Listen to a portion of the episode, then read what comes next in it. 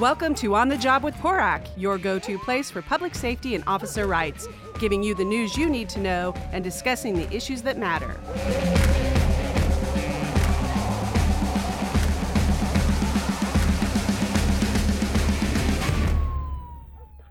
Hi, and welcome to On the Job with PORAC. I'm Brian Marvel, president of PORAC, and with me today is PORAC Vice President Damon Kurtz. Today on the show, we have a very special guest, former San Diego Police Department SWAT officer, Odie Gallop, who's an actor, technical consultant, script advisor, and costume advisor for the TV show SWAT on CBS. Odie, how are you? I'm doing good. Thanks. Thanks for having me here. Thanks, Brian. This podcast is about life after the badge. We're going to start talking to uh, officers who've done full careers in their uh, respective agencies and then uh, moved on to uh, really cool jobs. And uh, I've worked with Odie in San Diego. We were uh, worked together out of the Western Division. Known him for a very long time, and he definitely had a very auspicious career on our department. being a SWAT officer, which is super cool. I know a lot of officers like to do that. and then he moved up into the executive protection detail detail, uh, which is a very select few of officers uh, chosen, probably in a variety of agencies throughout the United States, but definitely for our department, San Diego PD. So thanks again, Odie, for being here. And uh, I guess my first question is, you know, being back at Western Division working together, I mean, would you ever see yourself here? I mean, was this even anything remotely on the radar at any time in your life? Uh, no, it wasn't really. Uh, you know, when we were at Western, it was just like you're going through your job, getting through every day, you know, going out on the street, doing the job and getting it done and then throughout your career is the same thing and uh, you know when it got close to retirement you start thinking about things but this was not even in the that this was not even in the uh, mirror in the in, you know anything that I was ever thinking about. How did uh, so? I guess ultimately, how did this come about? I mean, um, I have a friend that's a retired uh, Navy SEAL Master Chief, and uh, I hadn't talked to him in about a year. It was getting close to my retirement date, and uh, he gave me a call out of the blue and said, "Hey, uh, Odie, you're on SWAT, right?" And I'm like, "Yeah." And he's like, "Hey, uh, I have some friends in LA that are unit production managers, producers, directors, and now they're going to come out with a new series on CBS called SWAT." Um, after the TV show and the movie that came out, and uh, they're looking for an advisor. Would you be interested? And I said, Yeah, sure, sure, I'm interested. Let's uh, see what we can do. Awesome. So, and also you were in the Navy before you were in law enforcement? I was in the Navy for four years on a nuclear powered fast attack submarine, the USS William H. Bates. Nice. Used to be called the Bouncing Billy B because uh, we had a mountaintop at one point, uh, my time on board. So that would be uh, interesting being a submarine and hitting something. Yeah, it was. Yeah. exactly. Exactly. Right. Well, being a Navy diver, you probably had to fix that, right? yeah, yeah. I don't know that you can fix that. So you know, I, no, it needed a little bit more than the divers to fix that one. Yeah, yeah, yeah. I did get to dive a few of those submarines on on them. I never went in them, uh, other than to check on things, but never went underway on one of those just to just to fix them. Very nice. So, in your 28 career with San Diego PD, um, you know, what were some of the assignments that probably prepared you for what you're doing now with uh, the SWAT TV show? I mean, I think the thing that where it started was in uh, the military. You know, you obviously get the discipline and the, and the work ethic, which I think I got from growing up in Maine. Uh, you know, where I'm from, you get the work ethic, the discipline. When you get into the military, after that, you get into the uh, department, and obviously going through the academy. When I went through was years ago, so back then you still had you know the academies where you had survival week and you had all that kind of stuff. Where um, you know you're going out doing the push-ups, you're going to the range, you're doing the running, you're doing all that stuff. So I think all of that, um, you know, prepared me uh, for everything that came after that. So with your um, being the technical advisor now, and I know we talked a little bit earlier about it. So what what's a standard day for you? Uh, standard day is um, uh, usually if it's a day shoot, usually they start right around. It could start anytime when the sun comes up, usually six thirty or so, and uh, you go 14, 15 hours, and then uh, you wrap, and then you come back the next day and do the same thing for the whole week. And uh, usually it's a ten month uh, shooting schedule, and throughout that whole day, you're working pretty pretty hard. I remember when I first started it was kind of like, you know, being on the PD, you're coming up going, okay, it's Hollywood, you know, people, you know, they work on the show. But uh, you come to realize real quick that uh, they work really hard and uh, long days, long hours. Um, so that, that you kind of see that and you're like, oh, okay, it's a little bit different than what a lot of people have a vision of. So, you know, it'd be, uh, I think it'd be good to, for the, our listeners to know when you look at a TV show, and particularly as a cop, you look at things and you're like, well, hey, that's not very accurate. And you're doing something more technical with SWAT, and SWAT's very precise. And so SWAT officers are probably looking at things like, well, we don't do it that way. Uh, I think it's important for them to hear your perspective on that, on how they take the creative you know liberties with stuff to make sure that the audience stays engaged too. Yeah definitely. I think that's that's a great question. Uh, you know when you first come you know you're a cop and you watch tv shows you go you know we don't do stuff like that. We don't move like that. We don't wing people. We shoot center mass. We do all that kind of stuff. And once you get on the set you realize that uh, the writers when they send you the script which they do to me i send you know i give them notes and i send it back. But uh, a lot of stuff has to be uh, for entertainment entertainment purposes. So when you see somebody saying, "Well, we wouldn't go in a room like this or like that," you have to understand that uh, they have to keep stuff in there for the story purposes. And I teach them, uh, my partner and I teach them how to uh, massage it to make it look at least uh, tactically sound, that uh, they look good on TV doing it, because that's a whole part of this whole show. Shemar said from day one that you know in the whole cast they want it to look as real as possible when they are seen on screen, and I take that to heart and I take a lot of pride in that. And uh, you know, uh, when we first started on the back lot of Universal, I put them through a couple of days of reps and working them hard and doing stuff. And from a T, you know, Shemar Moore,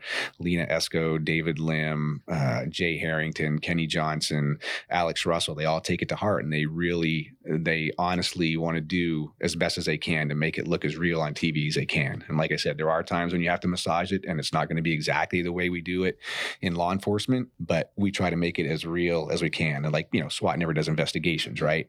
But you have to build a story around something to right. continue that. Yeah, I just wanted to bring that up because you know, as cops, sometimes we can be a little critical of, of police shows, and so I think it's yes. important to have and, that. And there are some shows, but I'm just saying our show yeah. is right. obviously. Yeah. Well, the reality is, is I, I think we're we're our own harshest critics. Yeah the general public is probably looking at it going that's that's super cool. I want to do that. The average joe yeah. And they you know i, I think it's a great recruiting tool uh, your show is because it really shows a lot of aspects regarding law enforcement. Like you said, it's not strictly the we're going to do an entry or we're going to do you know arrest somebody, but there is that investigative piece, and there's more to it than just and also the the camaraderie and the, uh, the you know the, the brotherhood, if you will, that you get in law enforcement. We're all family, um, regardless of the agency you're with. There's there's a common bond for us, and it shows up in the show as well. Yeah, we try to do that. Um, you know, everybody gets together and we do things. We'll go out together. We do things together. So uh, that is that that was pretty big for me when we first started. That's what I wanted them to do.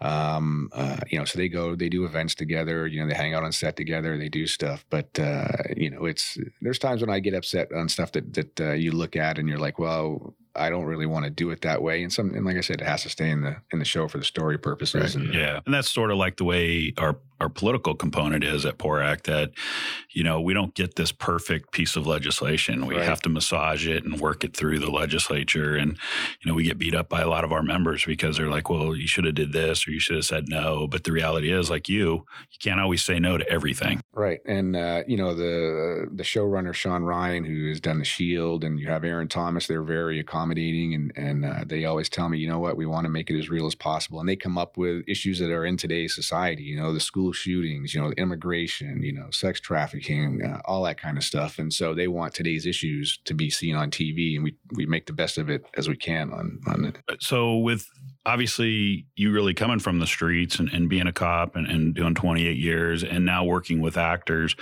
um, do you have like national dialogue conversations about law enforcement throughout the United States with the actors? Do you have do you talk about stuff like that about police work?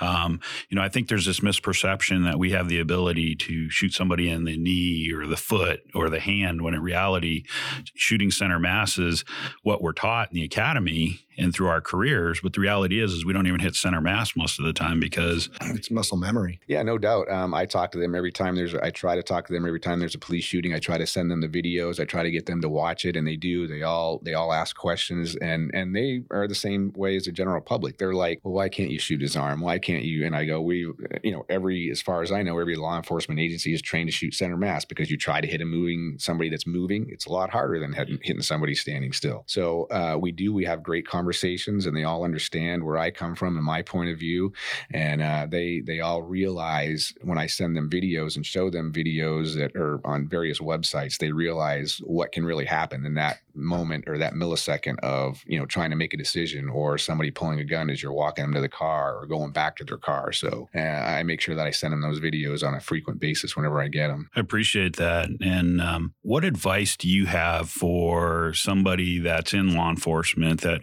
maybe not being a technical advisor, because I understand that th- there's not like thousands of those types of jobs out there, but how did you sort of plan to when for your retirement and then move into this? Was it like, yeah, you've got the job offer and you're like, hey, I'm going to retire and I'm going to immediately move into this? Were there plans like, you know, maybe I'm just going to chill out for a while and then maybe look for something? Um, in in the beginning, before I before I interviewed for this, yeah, I was thinking about you know probably chilling out for a little bit, looking for a job in uh, you know security, dignitary protection, going overseas, doing that kind of stuff. But then uh, this came out of the blue, and so that's you know that's where I'm rolling now. You know, everybody. I mean, they you know the show, the cast, the crew, uh, they have all been very accepting. They're awesome. I mean, it's probably the best crew on on television. I mean, everybody's great. They were so accommodating, and uh, they want it to be a great show. They work hard as well as the cast. I remember the first when we did the pilot, Shemar would be sending me videos every night. Does this look okay? Does this look all right? How does that look? Um, and then you know they were all like that. They were all texting me. How does this look? Um, I need you to go over this with me tomorrow. And and I get with them before each scene, and I just make sure that you know what they look like when they're walking, when they're holding their weapon, when they do stuff. I want to make sure that it's right, and they're all very in tune with that, and that's what they all want. So uh,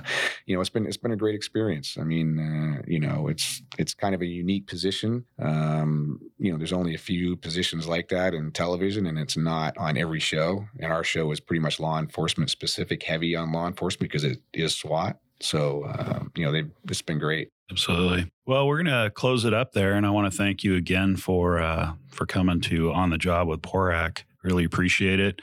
Um, if you want to watch SWAT, it's on CBS at 10 o'clock. On we're switching from Thursday nights to Wednesday nights. So Wednesday nights, 10 o'clock on CBS, and the premiere is actually when, this Wednesday, October 2nd. Very nice. And then also uh, you can follow Odie Gallop on his Instagram account. Yep. O D I E G A L L O P. O P. Yep. And uh, I follow him, obviously, and uh, a lot of uh, behind the scenes pictures.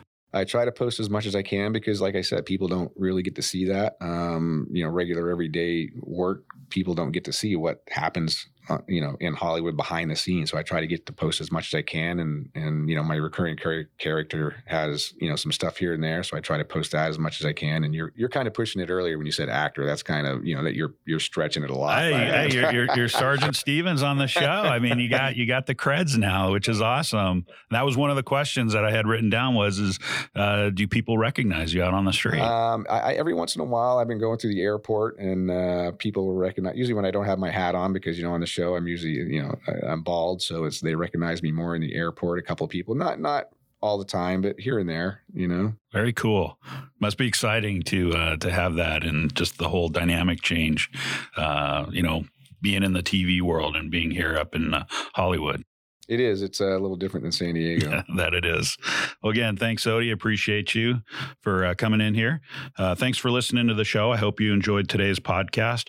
Make sure you watch Odie on SWAT. Uh, let us know what you think. We love to hear from you. Please join the discussion on our social media platforms. Go to porac.org, porac.org for more info. Please subscribe. And if you're listening to us on iTunes or Google, please give us five stars. That helps us get noticed.